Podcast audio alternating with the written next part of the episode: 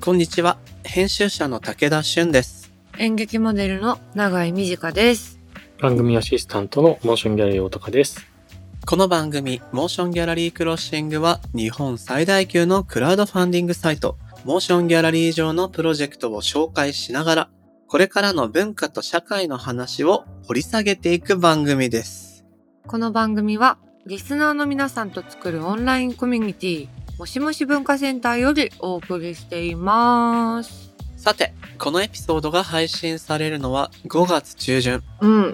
ここは僕が一番好きな季節ですよ。気持ちいいだろうな1年の中で限られた2週間ぐらいの最高な時期。短いよね、本当に。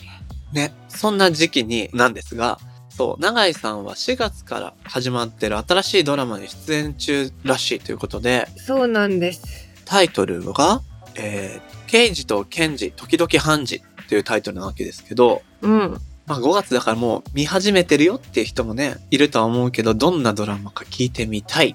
あのね、刑事と検事と判事が どう進めていくか、自分の仕事をっていうので、揉めたり仲良くしたりします。対立したり、協力したり。そう。で、ちょっとこう、気になったりもしたりとか。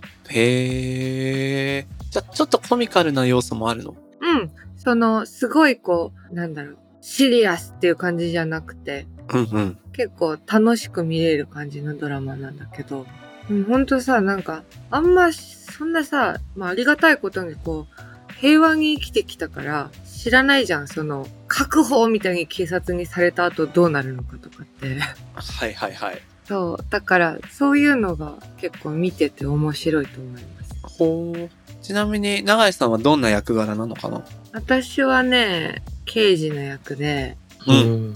まあどうなってるかわかんないけど、昔からさ、刑事役ってさ、その男性がやる場合、結構そのアウトローだったり、なんか悪そうなやつ多いじゃないお前本当に警察官みたいな。そうそうそう。でも女性が刑事役やるときって、あんまそのパターンないというか、もうちょっとその元気でけなげに働いてるスタイルが多いから、そうね。あの、すっごい目つき悪くやってます。 そう、勝手にやってるけど。勝手にやってる。うん勝手にその、一番治安悪い刑事を目指して、やらさせていただいてます。今まであんまなかった治安悪めの女刑事を自分的には出してるのね。そう、目指してやってるので。永井さん、もうちょっと目つき優しくとかそういうディレクション入らないんですかあ、まさにね、あの、昨日の撮影で、うん。あの、ちょっとその、わかるんだけど、気だるさがちょっと強すぎるかもって言われて、うん、気だるさで飯食ってんですよって。すごいなぁ。気だるさで飯食ってんですよ。これインタビューだったら見出しに入れたいやつだな ぁかっこいい。けたるさはそこから感じないですね。強さは感じる。 そうでしょ 矛盾してんだよね。切実な気だるさ。そう、守りたいこの気だるさっていう。サンクチュアリとしての気だるさ。そう。攻めの気だるさだもんね。そうそうそう。本当に気だるいというよりは。じゃあ、どこまでやれるかっていう。うんはい。一人でやってます。すごいね。気だるさチキンレース。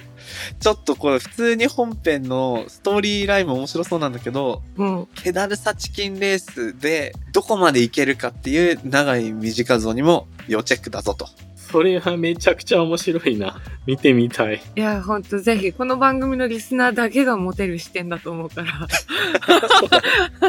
そして監督はどこまで許したのかと。そう。ぜひ皆さん見届けてあげてください。僕もちょっとこれはチェックしたいな。お願いします。なんか今日の刑事と検事時々判事が今月のを聞きたいですね。今月っていうか今日の収録で どういう話があったのちょっと聞きたいですよね。そうね。ね、気になるね。ね、リスナーの皆さんもぜひ、あの、ドラマの感想だったり、長い気だるさチェック、コメントや SNS でぜひぜひ投稿お待ちしてます。ぜひ、伝わってこないよとか言ってください。この番組のハッシュタグは、シャープ、もし黒、ひらがなでもし黒です。アップルポッドキャストの番組ページにもコメントを書き込めます。皆さんのご意見、ご感想、お待ちしています。そして、 Spotify の番組プレイリストのフォローと、もしもし文化センターへのご参加、こちらもお待ちしています。あなたももしもしーずになってね。ということで、始めていきましょう。武田俊と。長井美かがお送りする、今月はパーソナリティとアシスタントの3人で番組を振り返っていきます。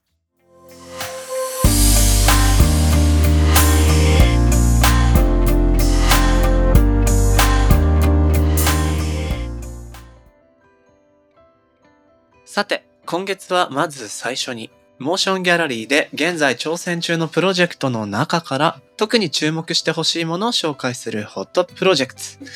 大高さん、今日はどんなものが届いてますかはい。今回は染め物に関するプロジェクトなのですが、お二人は染め物を実際にやったことってありました藍染めとか玉ねぎ染めを体験できるイベントもあったりしますけど。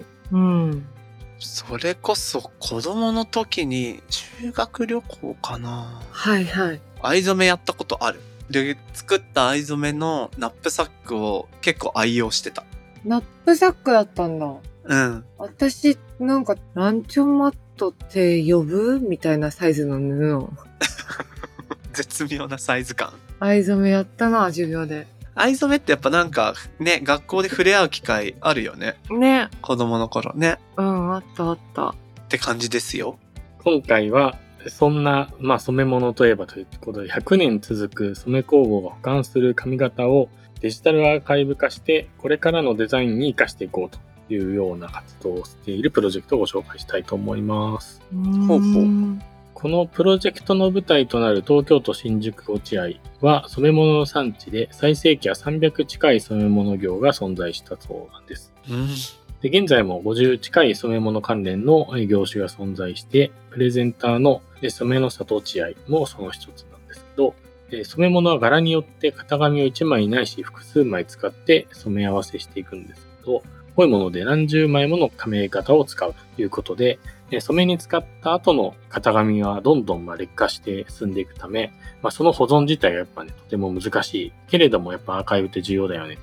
ということで、このプロジェクトではこの型紙のデジタルアーカイブのための支援を募っております。うーん。なるほど鏡。このさ落合新宿落合って、まあ、エリアで言うと西武新宿線中井とか目白の南側も住所が落合だったりするんだけどそうだね。うんうん。昔僕この辺住んでたことあって結構馴染みあるんですよあ、そうなんだ。ただ染め物の産地だったのは知らなかったなんか、そんなイメージないよね。ないよねちょっと下町風情でなんかそういう地場のなんか工場みたいなのあるなとは思ってたけど染め物だったのか最盛期300はすごいなってとこで、まあ、要はねあの染め物というと革いろいろくっついた型紙くっつけた糊を流したりみたいな用途で革があるといいよねってとこで神田川と妙正寺川これが落ち合う合流するポイントだったから落合って言われてるらしくてあ、そうなんだ。はそうゆえに300もの業者が昔はあったと。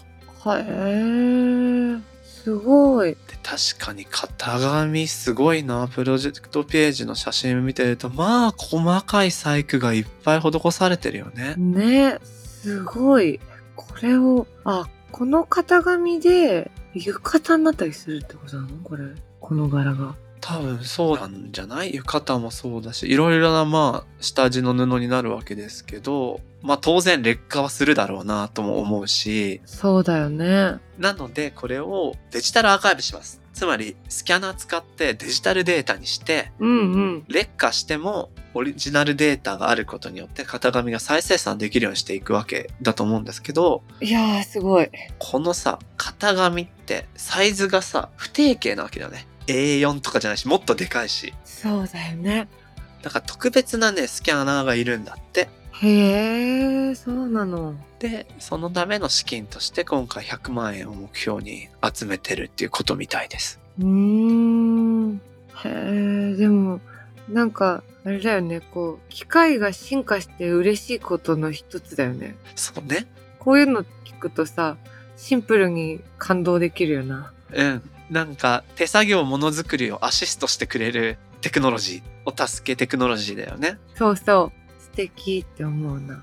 気になるリターンあるいや、このさ、歯切れ詰め放題そんなことやらせてくれる のめっちゃ楽しそうじゃないね、どんぐらいのサイズなのかわかんないけど、なんかね、あの、お裁縫趣味の人とかはいい素材になるんじゃないなる。しかもなんか、大きいよね。大きいよね。まあ、歯切れだから切れてるのかなとは思うけど、あ、そっか、そういうことね。うん。とはいえ、うん、これはね、来園者限定なので、このプランで支援した後、実際にお伺いする感じみたいだね。はいはい。まあでもこういうローカルなものづくりはぜひ支援したいなって思いますよね。ねええーここでですね、一般社団法人染の里落合代表理事の高市陽子さんからリスナーの皆さんに向けてメッセージが届いているのでご紹介します。はい。使い古された型紙には当時の市政のデザイナーたちの思いや技術が表現されています。100年前から蓄積された型紙をデータ化という可視化作業により掘り起こしてテキスタイルデザインや染めのデザインに復活させたい。古のデザインを今に生かす、過去を未来につなげていくプロジェクトです。とのことで。こういうことでしょ永井さんがテクノロジー進化して嬉しいのって。うん、なんか上がるよね。なんかさ、作家の作品っていうのは古いものでも残るけど、こういう、まあ当時のデザイナー、要は職人さんだよね。うんうん。のクリエイティビティって、まあ淘汰されたり消えちゃったりっていうのって、まあまああるんだと思うんだけど、うん。こういう風に残って現代の技術と組み合わせてっていうのはすごく素敵な未来な気がするな。ね。本当に。ぜひ応援したいですね。はい。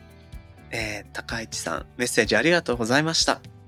このプロジェクトはモーションギャラリーで5月31日まで、ぜひチェックしてみてください。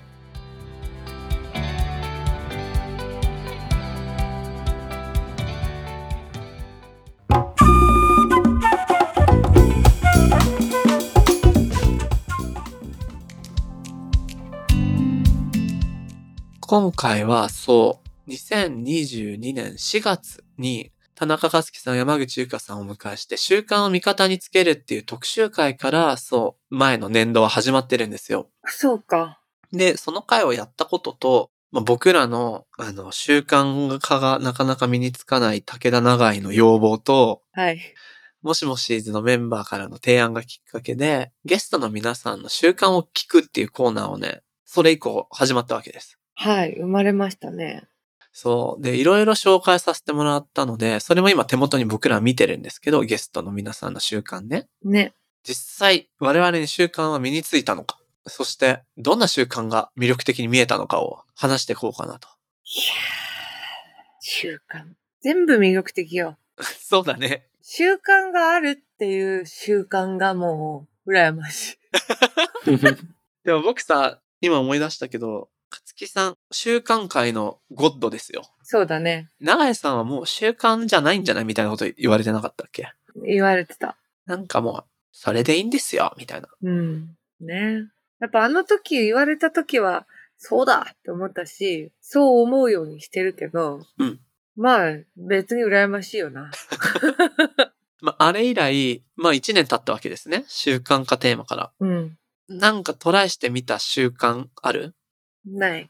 あないの うん、トライはないけど、やってみようみたいな。ああ、でも、ジム登録して、お週に1回行けたらいいなって思ってて、いいね、ハードル低めで。そう。まあ、そんなに辛くならないくらいは通えてる。今もうん。講習行けなかったなとかあるけど、自分を責めすぎないくらいの欠席数。いや、それが重要って話だったよね。うん。だったね。できなくても、もう一回やり直せるっていうか。そうなんだよな。ジムはジムでさ、行ったら絶対やるんだよね。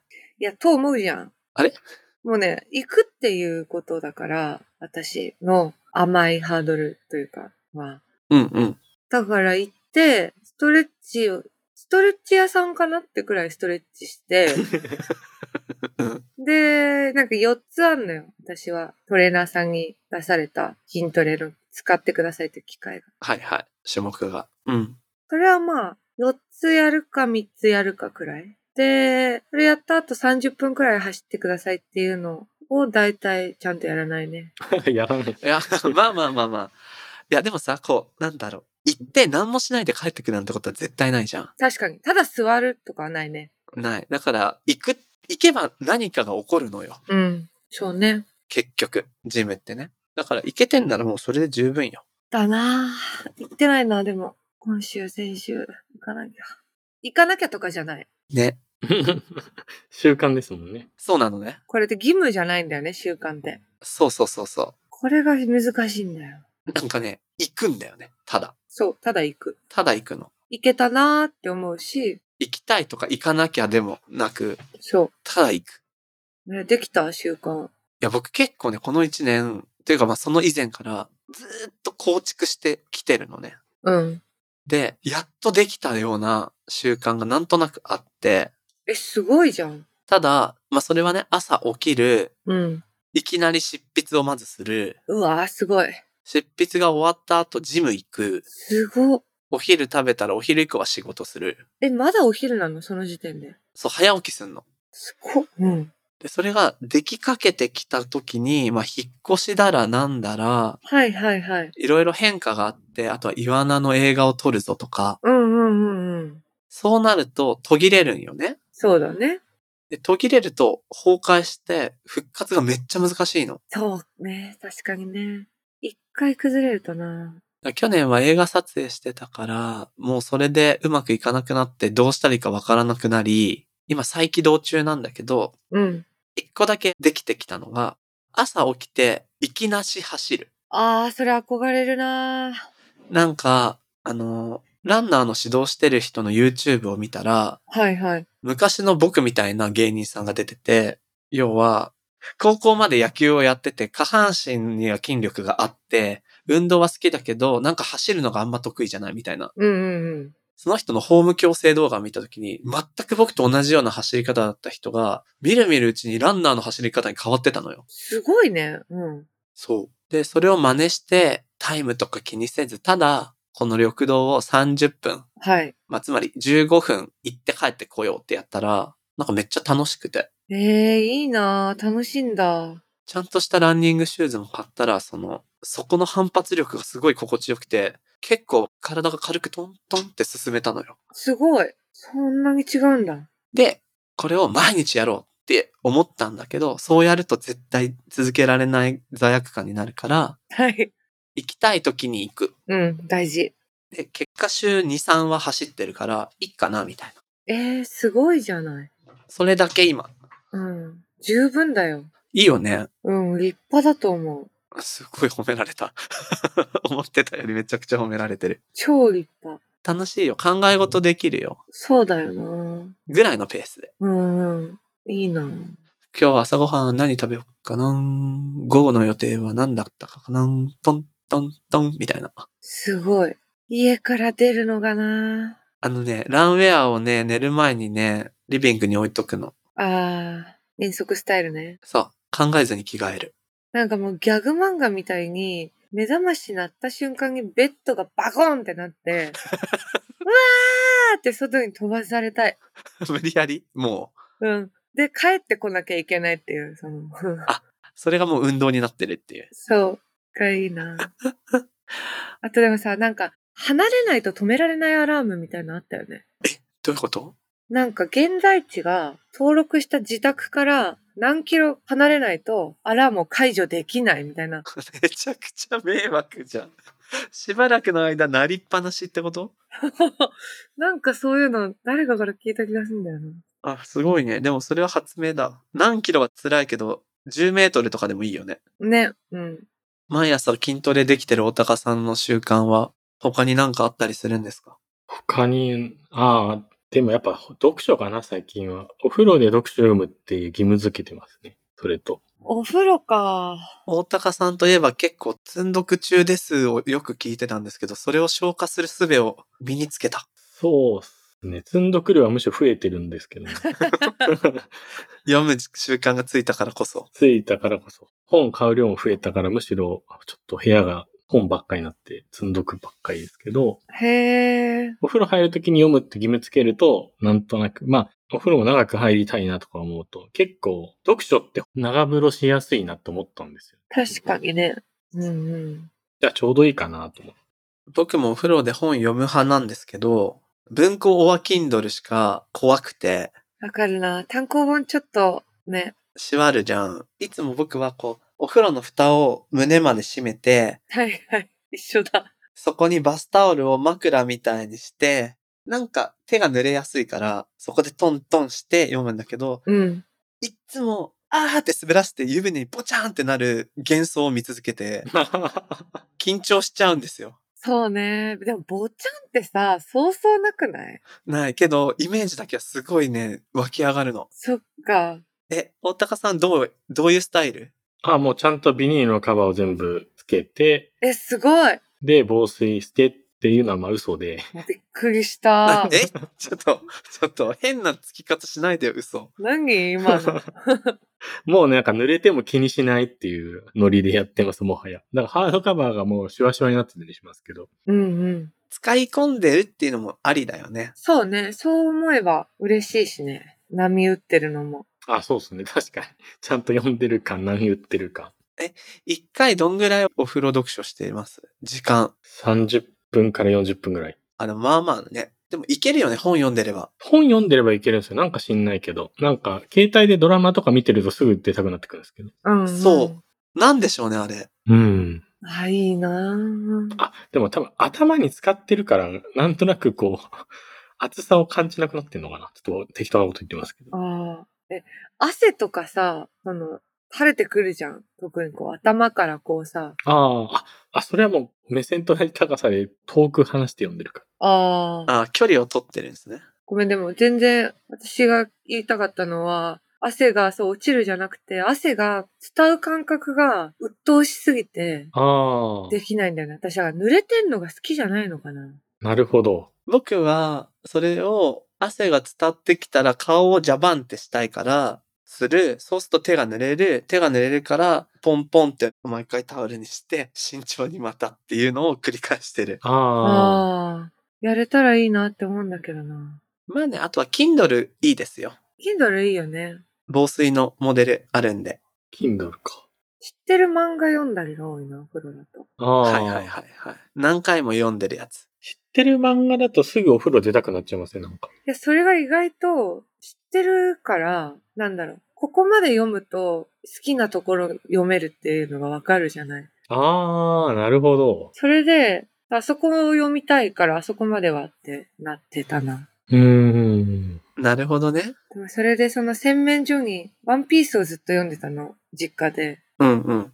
で、お風呂で読んだワンピースを片付けないで洗面所に置きっぱなしにしてて、どんどん洗面所にワンピースが溜まって って、いっつも母親に怒られてた。ここにワンピース置くのやめてって。これそれを思い出しました。お風呂場のワンピースね。うん。いや、なんかでもお風呂読書もちょっとね、いいコツがいろいろありそう。ね。うん。ちょっとしたサウナ気分だしね。ね。でもなんか、僕はね、この1年間習慣を考えて思いました。おもっと効率よくとか、お風呂読書も、こうやるスタイルが完璧だみたいなことを追求しなくていいです。まあそうだよね。ただ、やってればいいのよ。だからそこになんかなんかクオリティを求めず、恐れず、一旦やってみて、続いたらいいよね、ぐらいの。そうね。確かに。竹田さん一回あれですよ、本をじゃあ、あの湯船に 落として見るところから。確 かに。一回落としてみる。何そのなんか、ライオンのお父さんが崖から落とすみたいな。あーって。意外に一回濡れても読めんな、みたいな。わかんない。うんうん。濡れてんのもいいなーって。 いや、なんか僕、よく見る夢の一つが、本を湯船に落としたら、活字の部分だけが水に浮いてきちゃ って、水面に浮かんだ活字を頑張って拾って、ああ、もう読めないっていう夢を見るのね。何それ。すげえポエティカルというか、なんかドラマみたい。うん。ほんと、ドラマみたい。どこに行ったんだあの字はみたいになる夢を多分思い出してビクビクしてると思うんで、うーん。あ、なるほどね。なんか読んだつもりが読めてなかった字が抜けてるから、みたいな。そうそうそう。だから、水に落としても活字は解けないっていう体験を一回すると そうだね。怖くなくなるかもしれな怖い。くなくなるかもしれない。むしろ作りたいけどな、落としたら溶けちゃう本。あ、確かに。解けてなんか暗号みたいに違う話になったりして。あ、それ面白いですね。うん。面白そう。なんて話になってますが、そう。一旦やってみるをどんどん今年はやろうかなと。で、カチカチに固めなくてもいい。続いたらそれが習慣である。ぐらいなノリが良くない ちそうだね。うん。どうせできないし。ょっと卑屈になんないで。いやでもね、できないっていいじゃない別に、できたいために生きてるんじゃないんだよなっていうことをやっぱり思いますね。気がついたら習慣になってたのかなうん、な気が。でも、途切れながらでも、やってて楽しいことをやればいいかなぐらいでいきましょうん。う。ぜひね、リスナーの皆さんも習慣途切れたら、そのノリで、また作り直せばいいかなという感じですかね。うん。ということで、前半戦、このあたりで終了ということで、後半はね、振り返りを一つテーマにしながらも、ちょっとまた違うトークのトピックス立てていくので、ぜひ楽しみに聞いてみてください。前半はひとまずここまで。後半もお楽しみに。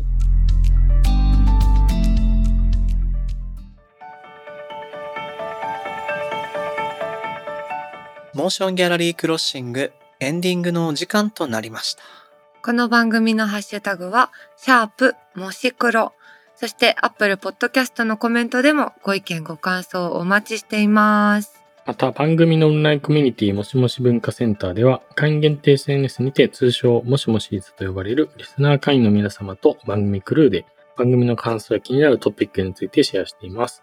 武田さんと永井さんによるスピンオフトークを配信しているほか、もしもしーず限定グッズの会員証としてステッカー、さらには毎月のミートアップなど、ここだけで楽しめるコンテンツが盛りだくさんです。もしもし文化センターへは番組概要欄に貼ってある URL からアクセスできます。皆さんのご参加をお待ちしております。